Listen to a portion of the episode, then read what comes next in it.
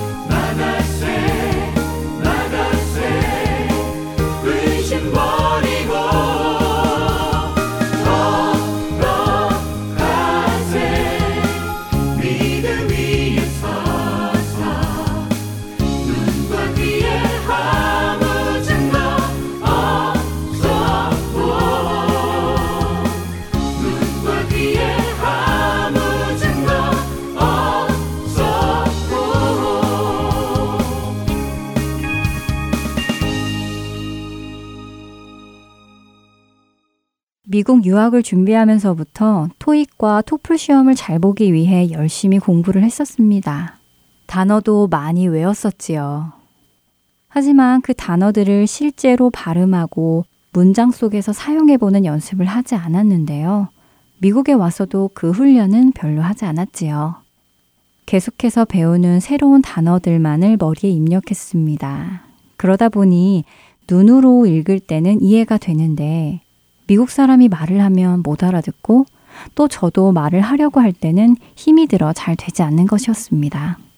그래서 요즘 클래스 하나를 듣고 있습니다. 매일 저녁 클래스에 가서 영어로 말하고 영어로 듣는 훈련을 시작했지요. 불과 몇 주 하지 않았지만 자꾸 반복적으로 훈련을 하다 보니 자연스럽게 발음이 고쳐지기 시작하면서 말을 하는 데에 조금씩 용기가 생기더라고요. 그런데 이렇게 영어를 자연스럽게 생활화하려고 노력하다 보니 한 가지 드는 생각이 있었습니다.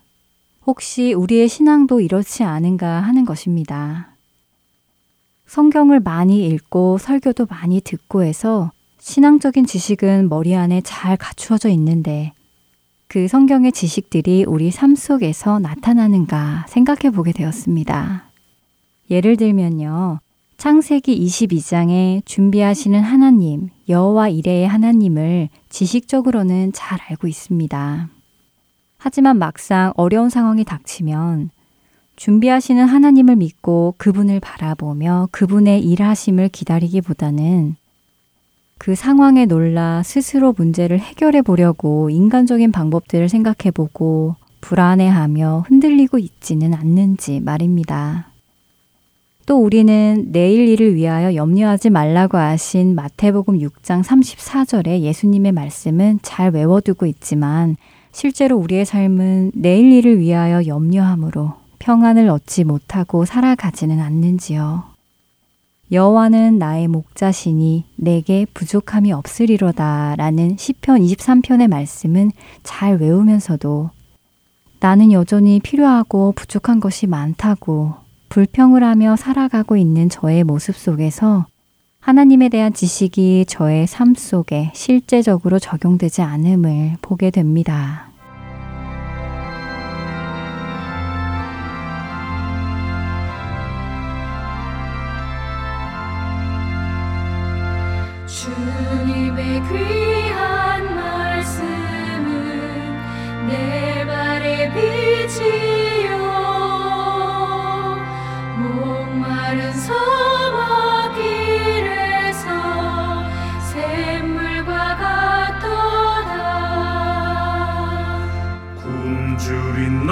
나의 영혼을 만나로 먹이고 내 갈 길 밝게 비추니 그 말씀 귀하다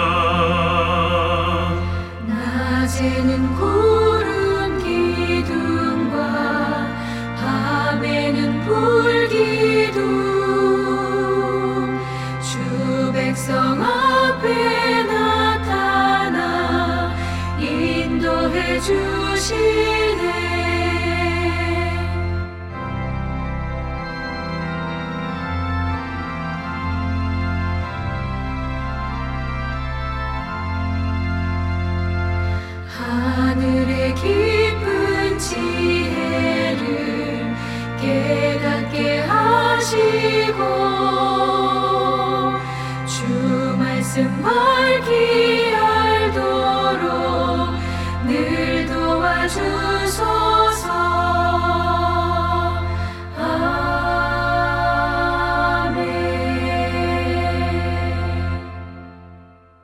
제가 많은 영어 단어를 외우고 있으면서도 영어를 자연스럽게 하지 못하는 이유는 외우고 있는 단어들이 저의 삶 속에서 자연스레 흘러나오도록 훈련을 하지 못했기 때문입니다.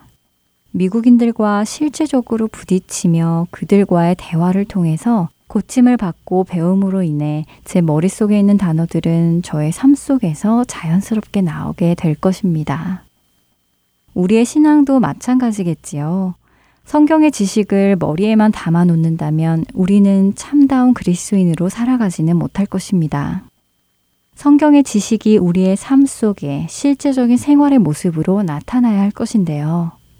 다른 말로 표현하면 성경의 그 말씀이 우리의 삶의 변화로 나타나야 한다는 말씀이지요. 히브리서 4장 12절은 하나님의 말씀은 살아있고 활력이 있어 좌우의 날선 어떤 검보다도 예리하여 혼과 영과 및 관절과 골수를 찔러 쪼개기까지 하며 또 마음의 생각과 뜻을 판단한다고 말씀하십니다. 성경의 이 말씀이 사실이라면 살아있는 그 하나님의 말씀은 우리의 혼과 영과 및 관절과 골수를 찔러 쪼개서 우리의 생각을 밝히 드러내시고 우리를 변화로 이끄실 것입니다. 디모데후서 3장 16절의 말씀처럼 성경의 말씀은 우리에게 교훈을 주시고 책망을 해 주시고 바르게 하시고 의롭게 교육하실 것입니다. 말씀이 머릿속에만 있을 때는 그런 일이 일어나지 않습니다. 그 말씀을 말씀대로 살아내려 할 때, 그 말씀의 능력이 우리 안에 나타날 것이며 우리를 변화시키실 것입니다. 끝으로 야고보서 2장 26절의 말씀을 함께 나누기를 원합니다. 영혼 없는 몸이 죽은 것 같이 행함이 없는 믿음은 죽은 것이니라. 머릿속에 지식으로만 말씀을 외우고 있는 믿음이 아니라 그 말씀을 우리의 삶 속에서 살아내므로 살아있는 믿음을 간직하는 우리가 되기를 바라며 주안의 하나 2부 이제 준비된 순서로 이어드립니다.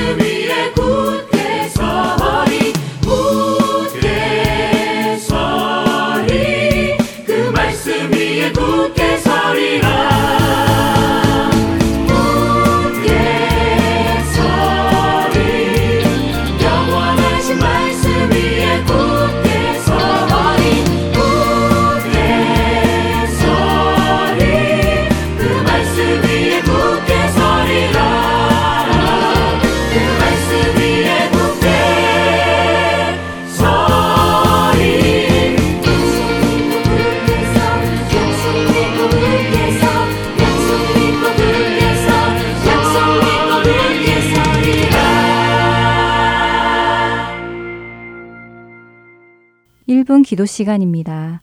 아리조나 세빛교회 오천국 목사님께서 진행해 주십니다.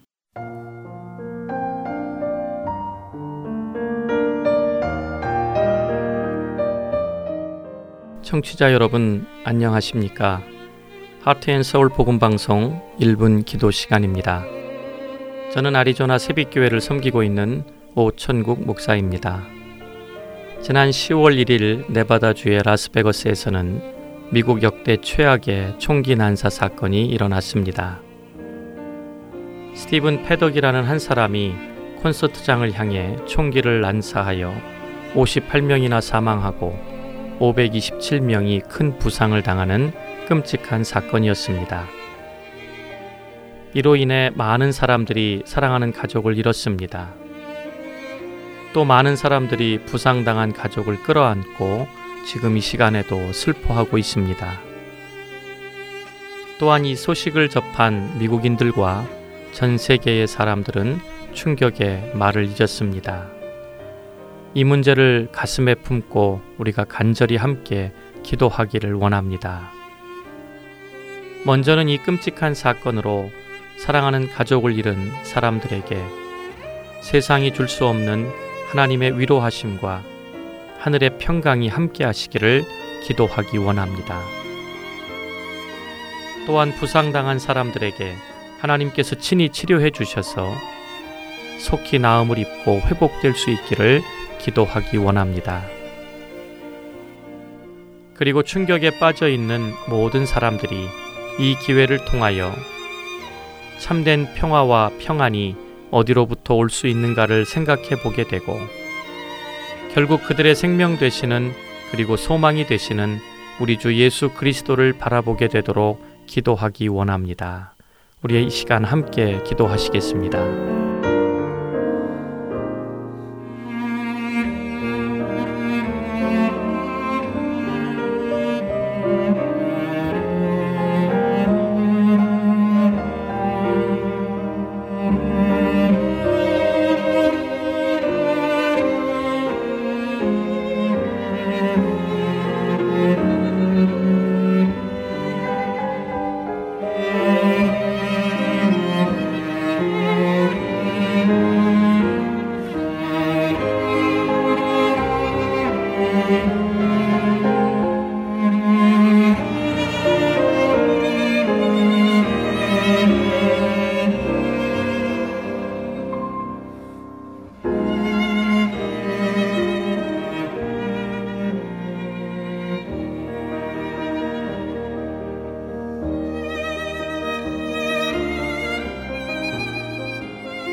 하나님 아버지, 끔찍한 사건으로 인해 우리는 충격 속에 놀라움을 금치 못합니다. 우리들이 살고 있는 이 세상 가운데에는 매일매일 두렵고 혼란스러운 일들이 지속적으로 일어납니다. 난리와 난리의 소식들이 하루가 멀다 하고 우리에게 들려옵니다. 그러나 이 사건들 속에서도 하나님의 뜻이 온전히 드러나기를 소원합니다. 사람들이 소망이 없는 세상에서 시선을 돌려 산 소망이 되시는 우리 주님을 바라보게 하여 주시옵소서. 부상당한 사람들에게 하나님의 치유의 능력이 임하게 하셔서 그들로 참된 치유자가 누구이신지를 바로 깨닫게 되는 은혜를 주시옵소서. 사랑하는 가족을 잃은 사람들에게 친히 찾아가 주셔서 그들을 위로하시며 그들 속에 천국의 소망을 심어 주시옵소서. 인간들의 끊임없는 죄악 속에서도 그치지 않으시는 하나님의 선하심과 은혜가 나타나게 하여 주시옵소서. 우리의 기도를 들으시는 신실하신 하나님을 의지하여 기도드렸사오니 속히 응답하여 주옵소서. 우리의 산 소망 되시는 예수 그리스도의 이름으로 기도드립니다. 아멘.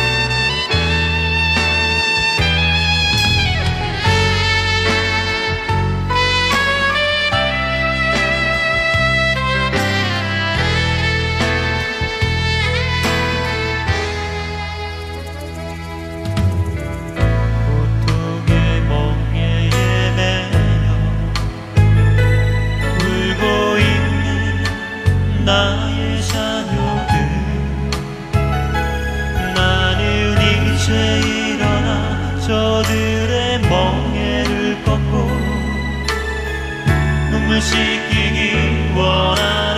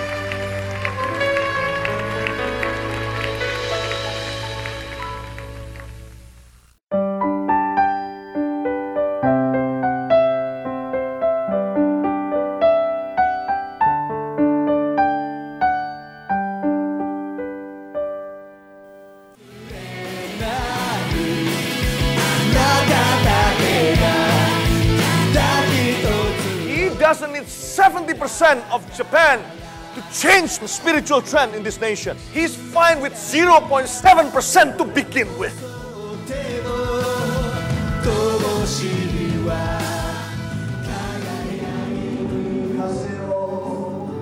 하나님을 향해 부르짖는 일본인들의 간절한 마음이 들리십니까? 크리스천 인구가 1%도 되지 않는 척박한 영적 사막 일본. 그 사막의 땅에도 복음의 씨앗이 뿌려져야 할 것입니다. 하트앤서울 복음 선교회에서는 이 일을 위하여 일본어 방송 CD를 제작하였습니다. 주위에 있는 일본인들에게 이 CD를 전하고 싶은 분들은 전화번호 602-866-8999로 연락 주시기 바랍니다.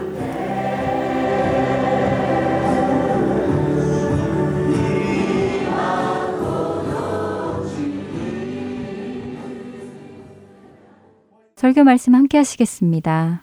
서울 베이직교회 조정민 목사님께서 사도행전 17장 1절에서 15절의 말씀을 본문으로 복음이 초래한 소동이라는 제목의 말씀 전해 주십니다.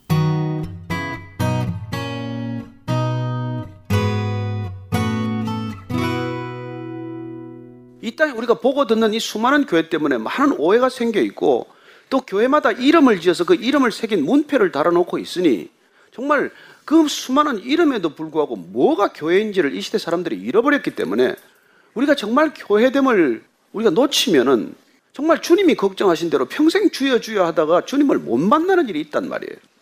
그래서 우리가 진지한 마음으로 정말 마음을 다해서 예수님이 이 땅에 왜 오셨나? 왜 십자가를 지셨나? 그분은 교회 때문에 지셨어요. 그분이 교회 되기 위해서 지셨어요. 그분이 교회 되는 그 과정에 우리를 참여시키셔서 우리를 지체 삼으시고 우리를 손발로 삼으셔서 우리를 교회 되게 하기 위해서 오셨는데 우리는 교회를 다니는 것만으로도 충분히 된다고 생각을 하는 사람이 되고 만 거예요. 교회 다니기 싫다. 나는 그 교회 절대로 안 가겠다. 나는 그 교회 예배는 죽어도 안 드리겠다. 이런 일이 생기는 거래요. 저는 이 시대 주님께서 다시 우리에게 성경을 읽게 하시고 사도행전을 듣게 하시는 까닭은 단 한 가지 목적입니다. 그분과 함께 우리가 교회 되기 위한 목적이에요. 우리가 그냥 교회가 되자. 예수님과 함께 교회가 되는 길밖에 없고 그래야 세상과 구별되는 하나님의 나라가 이 땅 가운데 모습을 드러내게 되기 때문입니다. 사도 바울이 그리스도인들을 핍박하지 않았습니까? 그런 예수가 하나님이다. 이걸 견딜 수 없는 사람이었어요. 그러나 예수님을 만나고 보니 그가 알았던 모든 성경적 지식, 구약적 지식이 전혀 예수님을 향하고 있다는 사실을 몰랐다는 데 대해서 충격을 받고 그는 어떻게 하면 이 전체 성경이 그리스도를 지향하고 계신 것이고 그리스도와 하나 되는 이 교회가 어떻게 이 땅 가운데 유일한 하나님께 이르는 길인지를 일평생 자기가 걸어가는 삶을 통해서 증명을 하는 것이죠. 저는 여러분들이 정말 이 시대 다시 한번 우리가 교회가 되기 위해서 어떻게 몸부림치고 살았는지를 이 바울을 통해서 한번 보고 그 길을 배우고 그 길을 한번 따라가자는 것이죠. 자, 2절 3절 읽습니다. 바울이 자기의 관례대로 그들에게로 들어가서 새 안식일에 성경을 가지고 강론하며 뜻을 풀어 그리스도가 해를 받고 죽은 자 가운데서 다시 살아나야 할 것을 증언하고 이르되 내가 너희에게 전하는 이 예수가 곧 그리스도라 하니 바울이 자기의 관례대로 관례대로는 습관대로예요. 그는 익숙한 대로 비록 빌립보에서는 회당을 찾지 못해서 강가로 갔지만 그러나 다시 또 이 데살로니카에 와서는 습관대로 익숙한 대로 전도의 원칙이 있는 거예요. 가면 우선 그 마을에 가서 회당을 찾는 것입니다. 그것이 하면 우선 유대인들을 중심으로 한 공동체죠. 그러나 거기 있는 사람들은 어떤 사람이건 간에 일단 하나님에 대한 기본적인 지식이 있는 사람들이에요. 어쨌든 하나님을 인정하는 사람들입니다. 전혀 불신자들이 아니에요. 어쩌면 우리가 이게 오늘날 선교지가 어렵고 이런 한국 땅이 더 어려워진 것은 하나님 자체를 거부하는 시대이기 때문에 하나님에 대한 기본 인식이나 이게 전혀 없는 사람들한테 하나님은 설명을 어떻게 해요? 그러나 적어도 회당에 가면은 유대인들에게는 하나님에 대한 믿음이 있어요. 어떤 형태로건. 그들에게 필요한 것은 예수님이 하나님이다. 그들은 성경에 대한 지식이 있어요. 그러나 여러분들이 읽은 성경이 예수님을 가리키는 것이다. 그들은 구원도 믿고 메시아도 알아요. 그러나 메시아란 오신 그리스도가 바로 예수님이 그리스도다. 이것만 깍 맞아 들어가면은 이때까지 복음의 전도 대상이 아니라 그들이 복음을 전할 수 있는 훌륭한 전도자들을 변할 수가 있는 것이죠. 사도 바울은 어떻게 보면 회당 중심의 전도는 대단히 전략적이고 지혜로운 전도예요. 아니 자기 자신이 그랬으니까. 그가 그렇게 그리스도인을 박해했지만 그가 예수님을 만나고 본 적은 내가 이때까지 성경을 알았지만은 나는 성경에 눈이 멀었구나. 내가 그토록 성경 공부를 많이 하고 성경을 많이 암송했지만 이게 그리스도를 가리키는 것, 예수가 그리스도라는 걸 까마득히 모를 만큼 나는 정말 무지했구나. 이걸 알게 된 거 아닙니까? 그러니까 예수님이 하나님이다. 예수님이 그리스도다. 예수가 메시아다. 이것만 딱 고리가 채워지면 그들은 순식간에 열정적인 전도자로 변할 수 있는 가능성이 있는 사람들이죠. 그래서 그는 지금 습관대로 일단 회당을 찾아가서 새 안식일에 성경을 가지고 강론합니다. 바울이 지금 복음을 전하는 방식을 보십시오. 기본적으로 회당 전도가 출발점이긴 하지만은 그 회당에서 뭐로 시작하냐는 말이에요. 성경을 가지고 시작을 해요. 성경을 가지고 강론한다. 성경을 가지고 강론하는 것이 첫 번째 그의 변정의 방법이에요. 강론은 그냥 일방적으로 이렇게 지금 뭐 이렇게 설교하는 게 아니에요. 사실은 그 당시 강론이란 유대인들에게 그 일반적인 교육 방식이기 때문에 묻고 질문하고 답변하는 거예요. 일종의 대화하고 토론하는 것입니다. 그리고 회당은 그 당시에 일반적으로 그래요. 토라를 읽고 나면 그날 성경 본문을 읽고 나면 회당장이 자, 이 본문을 가지고 누가 좀 더 자세히 풀어서 설명할 사람 있으면 나와서 설명하십시오. 이렇게 초청을 해요. 그때 바울이 그런 자리에서 자연스럽게 강단에 나와서 말씀을 풀어서 설명할 수 있는 기회를 얻는 것이죠. 그래서 그는 회당에 가면은 기꺼이 그런 시간에 나가서 주일 동안 세 번씩 연달아서 이게 성경을 가지고 설명을 하기 시작한 것이죠. 그 첫 번째는 강론한다. 이게 하나의 변정을 위한 첫 번째 방법이에요. 예수가 그리스도다. 이걸 지금 강론하는 첫 번째 교재는 텍스트는 바로 성경이라고 하는 것입니다. 그래서 하나님이 누구신지에 대한 얘기가 기록되니 성경으로부터 시작이 되어야 하는 것이고 두 번째는 뜻을 풀어서 설명하는 것입니다. 그냥 그냥 믿으세요. 믿으라니까. 이게 아니고 뜻을 풀어주는 거라고. 왜 그리스도가 해를 받고 십자가를 지고 죽은 자 가운데서 다시 살아나야 하느냐? 왜 십자가와 부활이 메시아와 연결되어 있냐? 이걸 풀어준단 말이에요. 그 당시 십자가는 이해가 안 되는 거예요. 어떻게 하나님이 십자가에 못 박혀 죽을 수 있습니까? 어떻게 신을 인간이 못 박아 죽일 수 있냔 말이에요. 여러분들이 그걸 믿는다 하지만 그게 믿는 게 이상한 일이에요. 그건 안 믿어지는 게 너무 상식적이에요, 그 사람들한테. 저는 여러분들이 믿는다, 믿는다 하지만은 사실 깊이 들어가 보면 그냥 의문을 덮어놓고 있거나 그냥 하나의 습관이나 관습처럼 그냥 그걸 지나가서 망정이지 곰곰이 깊이 깊이 따져보면은 안 믿는 게 너무 합리적이고 너무 상식적이에요. 그래서 지금 변증한다는 것은 그걸 지금 이 성경을 가지고 성경을 아는 사람들이니까 그나마 그것도 이걸로 시작을 하지. 성경 모르는 사람들은 이걸로도 시작이 안 돼요, 사실은. 그러니까 바울이 지금 유럽 선교를 위해서 전도하러 가는 첫 번째가 이 회당 중심인 까닭은 그래도 하나님 의식이 있는 사람들한테 다가가는 것이죠. 그래서 구약적인 토양 위에서 그나마 회당이 있고 그 회당 위에서 전도의 첫 단추가 꿰어지는 것이죠. 그래서 뜻을 풀어준다는 것은 십자가 사건과 부활 사건이야말로 메시아 사건이다. 이걸 구약적 배경하에서 설명하는 것이죠. 그리고 나서 증언합니다. 이르되 내가 너희에게 전하는 이 예수가 곧 그리스도라. 전도의 핵심은 무엇입니까? 복음의 핵심은 무엇입니까?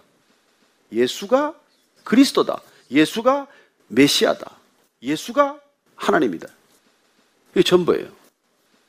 근데 그 십자가를 통해서 우리 죄가 전부 용서받았다. 부활을 통해서 우리는 죽음을 이겼다. 이게 우리가 믿는 내용의 전부란 말이에요. 믿음이란 의심에서부터 시작이 되는 거예요. 의심과 믿음은 동전의 앞뒤입니다. 분리되지 않아요. 그래서 우리가 믿음을 가졌다는 것은 평생 의심의 소지를 가지고 살아간다는 것입니다. 그래서 정직하면 우리는 믿어지지 않는 때를 솔직히 경험하죠. 그러나 그걸 덮어버리거나 그 의심하는 것 자체에 대한 죄책감을 가지거나 그러다 보니까 우리는 너무 그냥 익숙한 하나의 종교적 습관 속에 빠져드는 것이죠. 그러나 그렇게 치열한 의문 끝에, 치열한 의심 끝에 하나씩 하나씩 이 예수가 역사다라는 진실하고 마주쳤을 때, 그러나 그 진실을 덮는 사랑이 있다는 것을 깨닫게 될 때, 그도 마음이 열리고 무릎을 꿇고 예수님을 영접하는 사건을 보게 됩니다. 저는 여러분들이 이 오늘 바울이 변증하는 것을 통해 보시면서 믿지 않는 사람들은 시대를 살아가면서 수많은 사람들이 예수가 신이냐, 예수가 어떻게 하나님이냐고 묻는 세상 가운데서 우리는 어떻게 믿음을 변증하고 살아야 할 것인가? 그리고 저들에게 어떻게 하면 하나님을 전할 수 있을까? 이걸 여러분들이 이 시대도 동일하게 처절하게 고민하지 않으면 우리는 세상의 메시지에 범람하고 익사하고 말게 되는 것입니다. 그래서 우리는 사실은 믿음을 가졌다고 하지만은 이 세상의 흐름 속에서 익사한 줄도 모르고 살아가는 사람들이 된 거예요. 그래서 믿음 따로 삶 따로 믿는 건 믿는 거고 교회 다니는 건 교회 다니는 거고 세상 속에서는 세상 질서를 그대로 따라가는 그런 그런 두 얼굴의 사람이 다 되고 마는 것이죠. 사도 바울은 그걸 너무 잘 알기 때문에 자기가 살았던 과거 그렇게 믿음이 좋고 내가 누구보다도 열심히 더했던 사람이고 누구보다도 잘 믿는다고 생각했지만 그 믿음은 실체가 불분명한 믿음이요. 어떻게 보면은 나를 위해 존재하는 하나님을 믿었던 나를 믿는 믿음의 변형은 아니었던가. 이런 것들에 대한 처절한 고민을 했기 때문에 바울은 그야말로 예수님을 만났음에도 불구하고 다메섹 도사에서 만났음에도 불구하고 10년 동안 다시 또 다른 처절한 고민의 시간을 갖게 됩니다. 낯서로도 내려가서 은둔하듯이 그렇게 지내기도 하고 그리고 또한 또 안디옥에서 교회가 이루어지는 것을 직접 목격하기도 하고 그런 10년 이상의 세월을 거치면서 이렇게 하나님께서 유럽 선교의 문을 열어서 쓰는 인물이 된 것이에요. 그래서 오늘 사도 바울이 보니까 이제 예수가 그리스도다. 이걸 증명하는 이 방법은 여러분들이 믿는 구약에서 시작을 하겠다. 그리고 구약의 뜻을 자세히 풀어서 설명해 드리겠다.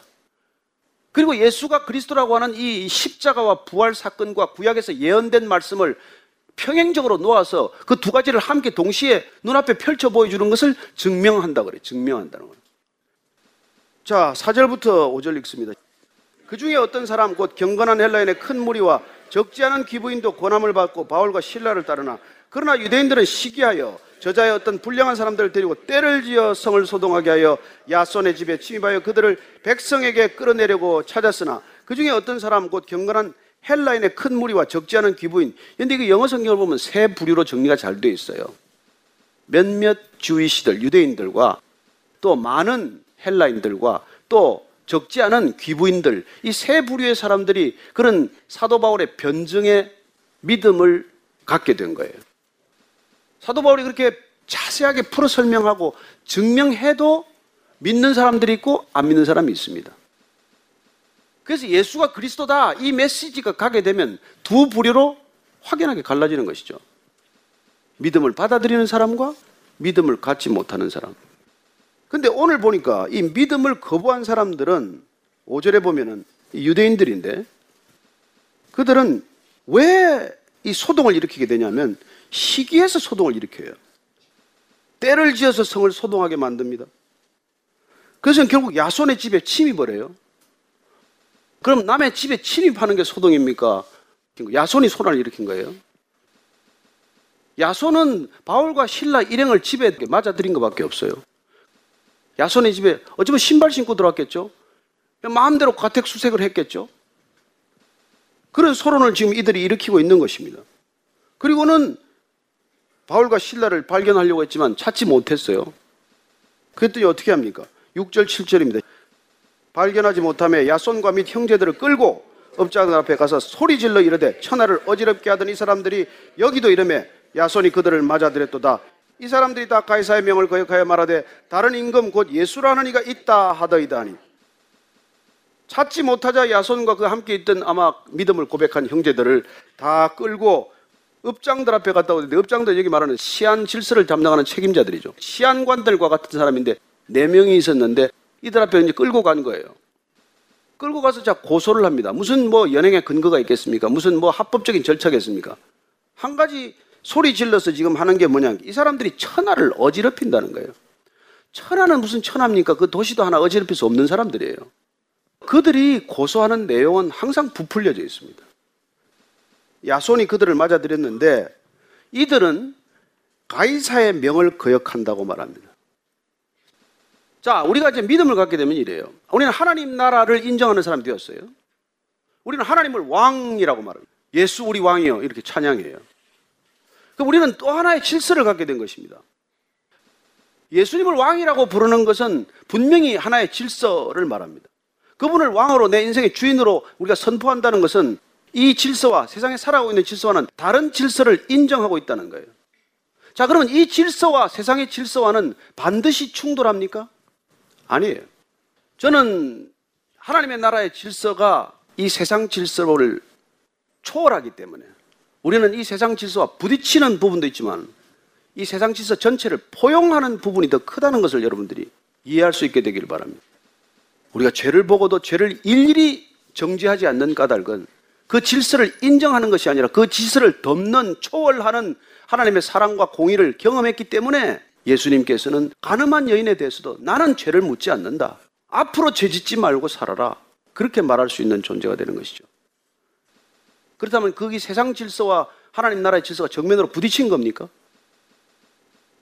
아니에요. 세상 질서를 뛰어넘는 질서를 우리에게 가져다 주시는 것이죠. 우리가 그리스도인으로 살아간다는 것, 하나님 나라의 시민으로 살아간다는 것, 하나님 나라의 백성으로 살아간다는 것은 이 세상의 질서를 초월하는 질서에 이미 우리가 편입이 되었기 때문에 이 질서를 우리가 진실로 한 단계 업그레이드 할 수 있는 사람들이 되었다는 뜻이에요. 저는 이 세상에 하나님을 모르고 살아간다는 것은 이 세상에 절망할 수밖에 없는 삶이라고 생각을 해요. 저는 여러분들이 하나님을 안다는 것이 어떤 능력인지를 우리가 모르면 우리는 세상 사람들보다도 하나도 능력 있는 사람이 되지 못해요. 세상에 얼마나 능력이 있는지 여러분 알지 않습니까? 세상이 못할 일이 뭐가 있어요? 여러분 지금 세상이 변하고 있는 거 한번 보십시오. 다 세상에 능력 있는 사람들이 일으키는 변화예요. 그러나 이 변화의 목적도 변화의 방향도 모르고 달려가고 있습니다. 무엇 때문에 변화해야 하는지도 모르고 그냥 변해야 한다라는 절박감 때문에 변화를 추구하고 있어요. 하나도 변하지 않았습니다. 인간의 본성이 변하지 않는데 어떻게 변합니까? 하나님께서 우리를 변화시키는 방법과 차원은 다른 차원이에요. 우리를 다른 질서, 다른 차원으로 끌어가는 그런 변화입니다. 붙일 말이 없어서 그걸 자혁명이라고 붙이지만 그건 혁명 이상의 혁명이에요.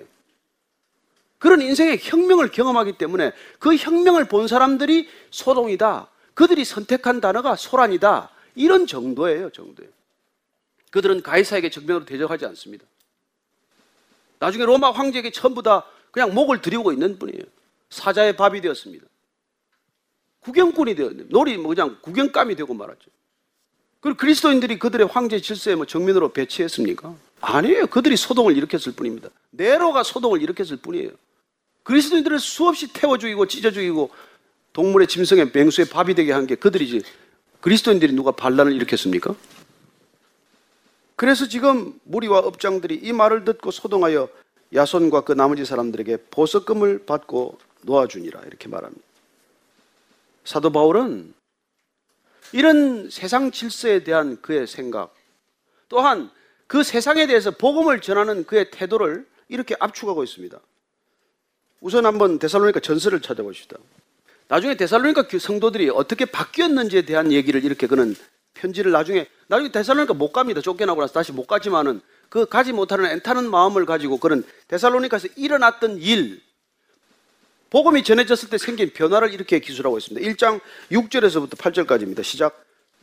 또 너희는 많은 환란 가운데서 성령의 기쁨으로 말씀을 받아 우리와 주를 본받은 자가 되었으니 그러므로 너희가 마게도니아와 아가야에 있는 모든 믿는 자의 본이 되었느니라. 주의 말씀이 너희에게로부터 마게도니아와 아가야에만 들릴 뿐 아니라 하나님을 향하는 너희 믿음의 소문이 각처에 퍼졌으므로 우리는 아무 말도 할 것이 없노라. 이 소동을 일으켰다고 비난받는 사람들이 이런 모습이 된 것입니다. 말씀을 받아가지고 그리스도를 본받는 자가 되더니 그래서 믿는 자의 본이 되더니 주의 말씀이 마게도니아뿐만 아니라 아가야 지방까지 들릴 뿐 아니라 믿음의 소문이 사방으로 퍼져나가는 거예요. 그들의 삶이 어떤 모습이었는지가 우리가 그 단편을 보게 되는 것이죠. 4장 1절 한번 찾아보겠습니다. 그러므로 형제들아 우리가 끝으로 주 예수 안에서 너희에게 구하고 건면하노니 너희가 마땅히 어떻게 행하며 하나님을 기쁘시게 할 수 있는지를 우리에게 배웠으니 곧 너희가 행하는 바라 더욱 많이 힘쓰라. 이 데살로니가 교회가 혹시나 흔들릴까 봐서 믿음에 서가는 이 교회가 더욱더 든든히 서갈 수 있도록 거짓 선지자나 거짓 교사들에게 흔들리지 않도록 그 믿음의 본 아름답게 소문난 이 믿음을 지킬 수 있도록 그는 더욱 힘쓰라고 말하고 있습니다. 그리고 그가 데살로니카에서 전할 때 그가 소동을 일으키면 전했습니까? 강압적으로, 폭압적으로, 강제적으로, 억압적으로 한 게 있습니까? 아니요. 2장 7절에서 9절까지 한 번 더 읽습니다. 데살로니가 성도들을 향해서 그가 어떤 마음으로 어떤 태도로 도대체 그는 그곳을 갔습니까? 목숨을 걸고 그곳까지 간 이유가 뭐예요? 빌립보에서 쫓겨나서 데살로니카로 와서 어떤 일이 일어났습니까? 7절부터 9절까지 시작. 우리는 그리스도의 사도로서 마땅히 권위를 주장할 수 있으나 도리어 너희 가운데서 유순한 자가 되어 유모가 자기 자녀를 기름과 같이 하였으니 우리가 이같이 너희를 사모하여 하나님의 복음뿐 아니라 우리의 목숨까지도 너희에게 주기를 기뻐함은 너희가 우리의 사랑하는 자 됨이라 형제들아 우리의 수고와 애쓴 것을 너희가 기억하리니 너희 아무에게도 폐를 끼치지 아니하려고 밤낮으로 일하면서 너희에게 하나님의 복음을 전하였노라. 그는 권위를 주장할 수 있습니다. 내가 베드로도 만나고 왔다. 내가 야고보한테도 허락을 받고 왔다. 이런 사도적 권위를 내세울 수 있지만 그는 그러지 않습니다. 여러분 복음이 아닌 것 이방 종교들 다른 이상한 종교들 이단들은 여러분 전부 그런 권위를 주장합니다. 그래서 이단들은 보면은 신기해요. 저는 여러분들이 그 이단에 정말 끌려가는 사람들 이해할 수 없다는 걸 뭐, 뭐, 여러 번 자주 듣겠지만은 그들은 권위를 주장합니다. 직통 계시 받았대요. 심지어 자기가 예수라고 말합니다. 그러나 바울은 정말 어미처럼 아이를 젖 먹이는 어머니처럼 그렇게 대하는 것을 보게 됩니다. 그리고 너희를 사랑하고 사모하기 때문에 복음뿐만이 아니다. 목숨까지도 내가 너희에게 주겠다. 내가 내 목숨까지도 너희에게 주겠다는 거예요. 그리고 형제들아, 우리의 수고와 애쓴 것을 내가 기억하게 돼 아무에게도 폐를 끼치지 않았다고 말합니다. 왜 텐트 메이킹을 했죠? 사도 바울이 가는 곳마다 자기가 직접 장막 업을 하면서 내가 그런 걸 권위를 주장하고 권리를 주장할 수도 있었지만은 그는 그들에게 삭슬 받지 않고 나는 그런 사꾼 목자가 되지 않겠다고 결심한 것이죠. 밤낮으로 일하면서 복음을 전했다고 말합니다. 밤낮으로 일 안 하고 복음 전한 게 아닙니다, 이 사람들이. 밤낮으로 일하면서 복음을 전했다는 이런 고백을 듣지 않습니까? 저는 이 시대 우리 그리스도인들이 정말 저 같은 사람들은 발끝에 쫓아가지도 못해요. 저는 우리가 정말 이 사도 바울의 변증과 사도 바울의 열정을 보면서 이 열정을 깔뱅이라는 사람은 그렇게 말해요. 차, 사도 바울을 보면서 그 얼마나 바울을 깊이 묵상했는지 그는 정말 단 한 번도 실망하지 않고 낙심하지 않는 그런 대담한 용기를 지녔을 뿐만 아니라 지칠 줄 모르고 십자가를 지고 가는 그런 전도자로 바울을 평가하게 됩니다. 그러나 쓰러지면 또 일어나서 걷고 쫓겨나면 또 가고 이런 바울의 모습을 우리에게 소개하고 있는 것이죠.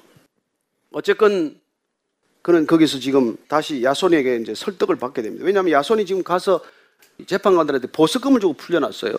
이 지금 오늘날 이 시대 보석금은 재판을 앞으로 성실히 받겠습니다. 구속 상태에서 풀어주세요. 그래서 보석금을 내고 풀려나지만 재판 과정은 계속이 되겠죠. 그러나 그 당시에 보석금은 재판을 위한 것이 아니라 풀려나면서 앞으로 이런 사태가 재발되는 것을 다시는 하지 않겠습니다 하는 약속을 하고 풀려난 거예요. 그래서 일단 보석금을拿고 풀려나면 그런 일이 더 일어나서는 안 되는 거예요. 그러니까 이제 사도 바울에게 떠나가 주도록 요청을 했겠죠. 그 마음이 어땠을까요? 그 마음이 찢어지지 않았겠습니까? 어쩌면 바울하고 이 일행이 헤어지면서 정말 눈물에 그 이런 걸 했을 거예요. 어쩌면 좀 더 감수성이 풍부하게 기록을 했다면 그런 걸 기록했겠지만은 사도 바울의 이 행적을 기록하는 누가는 굉장히 어떻게 보면 드라이하게 기록을 해요.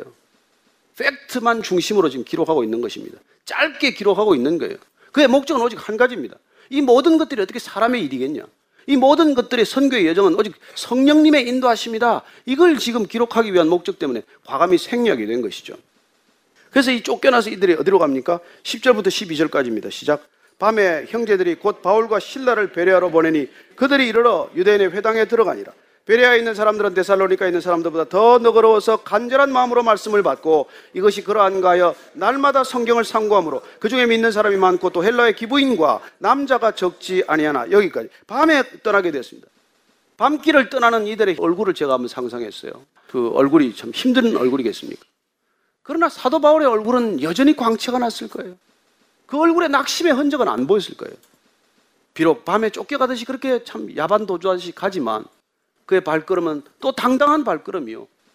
그야말로 새로운 열정이 타오르는 그런 걸음을 보게 됩니다. 그 베레아로 갔더니 거기서 베레아까지는 또 데살로니카에서 한 75km를 더 걸어 내려가야 돼요. 그래서 해안 도로를 따라서 갔던 그 베레아는 갔더니 분위기가 도시 분위기가 달라요. 데살로니카하고 베레아하고는 좀 다른 분위기입니다. 그리고 거기서 만난 회당에 또 찾아갔더니 그 또 회당에서 만난 사람들은 데살로니카의 사람들과 전혀 다른 사람들이에요. 훨씬 더 관대하고 훨씬 더 이 열려 있는 사람들이에요. 그래서 한글 개혁 옛날 번역을 보면 더 신사적이었다고 번역을 해놨어요. 여기는 더 너그럽다고 번역을 했지만 그러나 조금 더 속뜻은 사실은 훨씬 이 사람들이 편견이 없는 사람들, 마음에 맺힌 게 없는 사람들, 마음에 활짝 열려 있는 사람들이라는 뜻이에요. 이 사람들이 왜 이런 태도를 갖게 되었는지를 오늘 성경 말씀은 이렇게 해주고 있습니다. 그들이 간절한 마음으로 말씀을 원래 받는 사람들이에요. 말씀에 대한 간절함이 있었던 사람이라는 것이죠. 또 하나는 그 말씀을 우리가 성경을 갖다가 날마다 상고하는 사람이었다고 있어요. 우리말로 치면 성경을 날마다 읽는 사람들이에요. 어디 말씀을 듣고 오면 그냥 그 말씀을 비판 없이 받아들이는 것이 아니라 그 말씀이 성경대로인가 아닌가를 분명히 이 상고했다는 말은 검토했다, 비교했다, 조사했다는 거예요. 저는 여러분들이 복음의 가치를 안다면 그 복음이 진짜인가 아닌가를 늘 비교하고 검토하는 습관을 가지게 되기를 축복합니다. 여러분, 가치 있는 거는 다 우리가 조사를 꼼꼼히 해요. 금가락지 하나 사더라도 이게 18K인지 24K인지 여러분들 조사 안 합니까? 그렇다면 여러분들이 그냥 와서 뭐 저 사람이 설교를 하는데 그 설교를 듣고 한번 집에 가서 성경을 읽어보고 오늘 들은 말씀이 성경대로인가 아닌가는 여러분들이 검사할 필요가 있지 않습니까? 그게 복음을 가치 있게 여기는 태도란 말이에요. 복음에 대한 관심이 없고 복음에 대한 가치가 없다고 생각하거나 그게 나하고 깊은 그게 없다. 그건 목사는 하는 일이지. 그렇게 생각하기 때문에 그냥 듣고 나서 잊어버리거나 아니면 들은 대로 그냥 기억하고 마는 거예요. 여러분들 이 신앙이라는 게 세뇌하기가 얼마나 쉬운 일이에요. 신앙이라는 이름으로. 여러분 타종교에서는 이 세뇌 작업을 통해서 한순간에 테러리스트를 만들어냅니다. 이교도들은 또 특히 이단들은 정말 몇 달 동안 성경 과정 끝나고 나면 재산 전부를 헌납받아요. 어떻게 그런 일이 일어납니까? 복음보다도 내가 더 중요해서 그래요. 복음이 더 중요하면 복음인지 아닌지를 검증하려고 하는 노력을 왜 안 하겠습니까? 저는 여러분들이 그냥 누구의 얘기를 들었다고 성경 공부하자고 누가 낯도 코도 모르는 사람한테 따라가는 이유가 뭐예요? 성경에 대한 가치를 몰라서 그래요. 제 손에 쥐어준 성경을 읽지도 안 하고 이상하게 만들어 놓은 편집해 놓은 성경을 가지고 성경 공부하는 사람들이 있습니다. 말이 안 되는 일이에요. 저는 이 시대 여러분들이 정말 이 성경의 근거에서 성경 말씀대로인가 아닌가를 늘 분별하는 그런 노력을 게을리하지 않게 되기를 바랍니다. 그게 설교를 들어도 여러분들이 듣는 태도요. 여러분들이 말씀을 대하는 태도 아니겠습니까? 그게 믿는 사람이 많고 헬라의 기부인들, 특별히 남자가 적지 않았다고 말합니다. 13절 14절 읽습니다. 데살로니카에 있는 유대인들은 바울이 하나님의 말씀을 베레아에서도 전하는 줄 알고 거기도 가서 무리를 움직여 소동하게 하거늘 형제들이 곧 바울을 내보내어 바다까지 가게 하되 신라와 디모데는 아직 거기 머물더라. 그래요 데살로니카에 있는 사람들은 여기 베레아까지 쫓아왔어요. 베레아의 사람들이 또 바울이 전한 복음을 믿기 시작했다는 소문을 듣고 나서 여기까지 쫓아와서 달려옵니다. 무엇 때문에요? 시기심 때문에. 진리에 대한 관심이 아니에요. 바울과 신라가 거기서도 선풍적인 인기를 불러일으키고 있다. 이것 때문에 지금 분노한 거예요. 그 시기심과 질투심에서 벗어나지 못합니다. 여러분, 그러나 시기심이 내 인생을 가장 피곤하게 한다는 것, 내 인생에 가장 경쟁력을 갉아먹는 거라는 걸 아시면 여러분들 시기심에서 벗어날 수 있습니다. 그것보다도 나를 소진시키는 일은 없어요. 인생에 가장 여러분을 소진시키는 건 질투심입니다. 저는 여러분들이 그런 시기심 때문에 열심을 내지 않게 되기를 바랍니다. 그들은 시기심 때문에 데살로니카까지 쫓아오고 또 베레아까지 쫓아오고 어디를 가나 쫓아오는 사람들이 된 것이죠. 예수님께서 따르라 하고 해서 따른 게 아니라 예수님을 박해하기 위해서 다메섹까지 갔던 그 바울의 예전 모습, 그 예전 모습을 바울이 기억하기 때문에 그는 어쩌면 이 일을 너무나 당연히 받아들였을 거예요. 그래서 그는 분노로부터 자유로울 수 있었을 거예요. 자기가 그랬으니까. 자기도 그런 과거가 있으니까. 그게 믿음이 없으면, 온전한 믿음이 없으면 이런 삶으로 빠져드는 것이죠. 그 예수님께서는 정말 그 어리석은 제자들에게 마지막에 성경을 풀어주면서까지 말합니다. 성경 제발 좀 읽어라. 성경 제대로 이해하라고 그런 것이죠. 나중에 부활한 주님조차 믿지 못하는 그 제자들 말이죠. 자, 마지막 15절 읽고 마칩니다. 바울을 인도하는 사람들이 그를 데리고 아덴까지 를 그에게 신라와 디모데를 자기에게로 속히 오게 하라는 명령을 받고 떠나니라. 여러분, 바울을 쫓아낸 사람들, 바울을 핍박하는 사람들, 박해하는 사람들은 끝까지 따라와서 이제 이 베레아에서도 쫓아냈어요. 아이고, 이제 발 뻗고 자게 됐네. 이제 안, 안 나타나겠지. 그랬더니 어디로 나타납니까? 아테네에 나타나요. 저는 이게 전도자의 발걸음이라고 믿습니다. 박해하는 사람들은 이제는 눈앞에 없어졌구나. 이제는 안 보게 돼서 속이 시원하다. 저들이 없으니까 살만하다. 그렇게 말할지 모릅니다. 그러나 그 박해는 궁극적으로 전도자의 발걸음을 도적의 소굴로 인도하는 거예요. 이 발걸음은 로마까지 이어질 거예요. 그는 이제 유럽 선교의 발걸음이 점점점 아테네로 향하고 있는 것을 보게 됩니다. 여러분 두려워해야 할 것은 우리가 아니고 저들입니다. 비록 그들은 핍박하고 박해하면서 쾌재를 부를지 모르고 웃고 서로 자축할지 모르지만 우리가 두려워할 것이 아니라 그들이 두려워해야 할 때가 온다는 것을 믿으시기 바랍니다. 여러분 소동이 준비되고 있습니다. 더 큰 소동이 기다리고 있습니다. 마지막 소란이 있을 것입니다. 성경은 그렇게 기록하고 있습니다. 그러나 그런 때가 올 때 우리는 준비되어 있어야 하고 우리는 그런 소란 가운데서도 우리는 하나님께서 인도하시는 걸음을 차근차근 가고 있다는 것을 기억하십시오. 언젠가 주님 앞에 섰을 때 그 모든 것들이 명명백백하게 드러날 것입니다. 저는 여러분들이 그 전도자의 발걸음 걷기를 축복합니다. 고난과 소동을 일으키더라도 놀라지 마십시오. 소동의 진원지는 원래 우리가 아닙니다.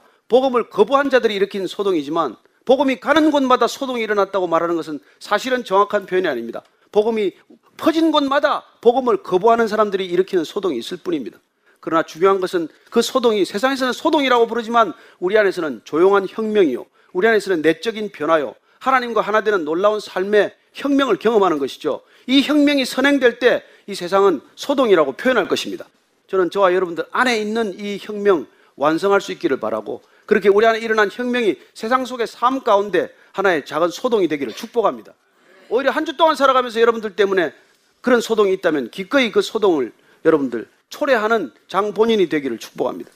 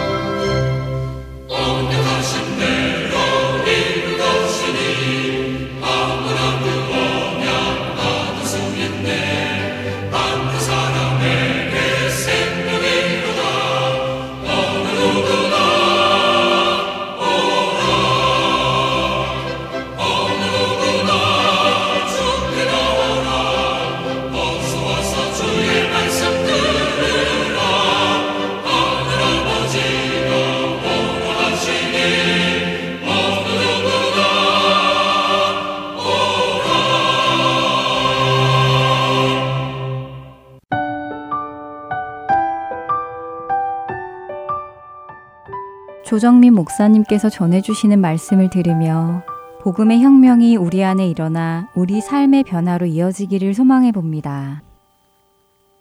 이제 주안의 하나 2부 마칠 시간이 되었는데요. 행함이 있는 믿음으로 살아가는 우리 모두가 되기를 소원합니다. 지금까지 구성과 진행의 민경은이었습니다. 저는 다음 시간에 뵙겠습니다. 안녕히 계세요.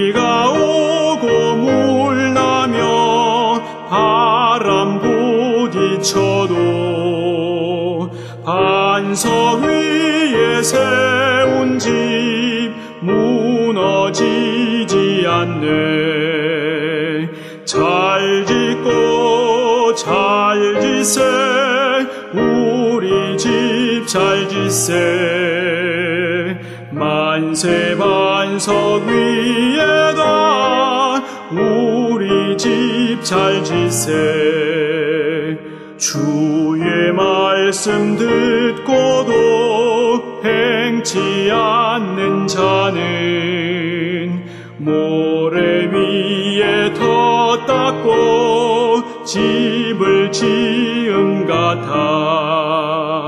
비가 오고 물 나며 바람 부딪힐 때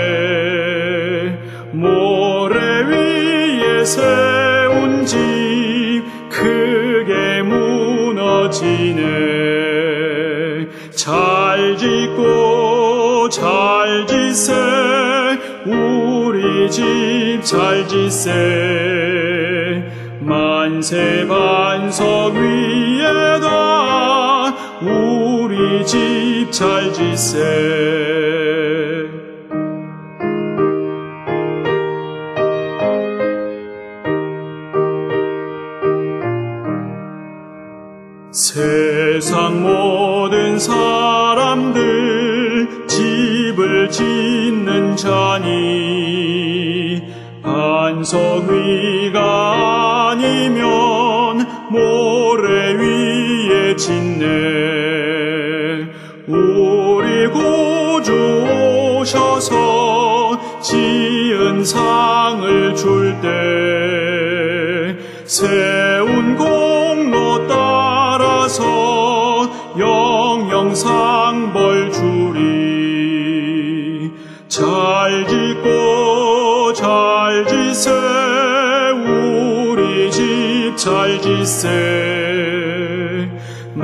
만세 반석 위에다 우리 집잘 짓세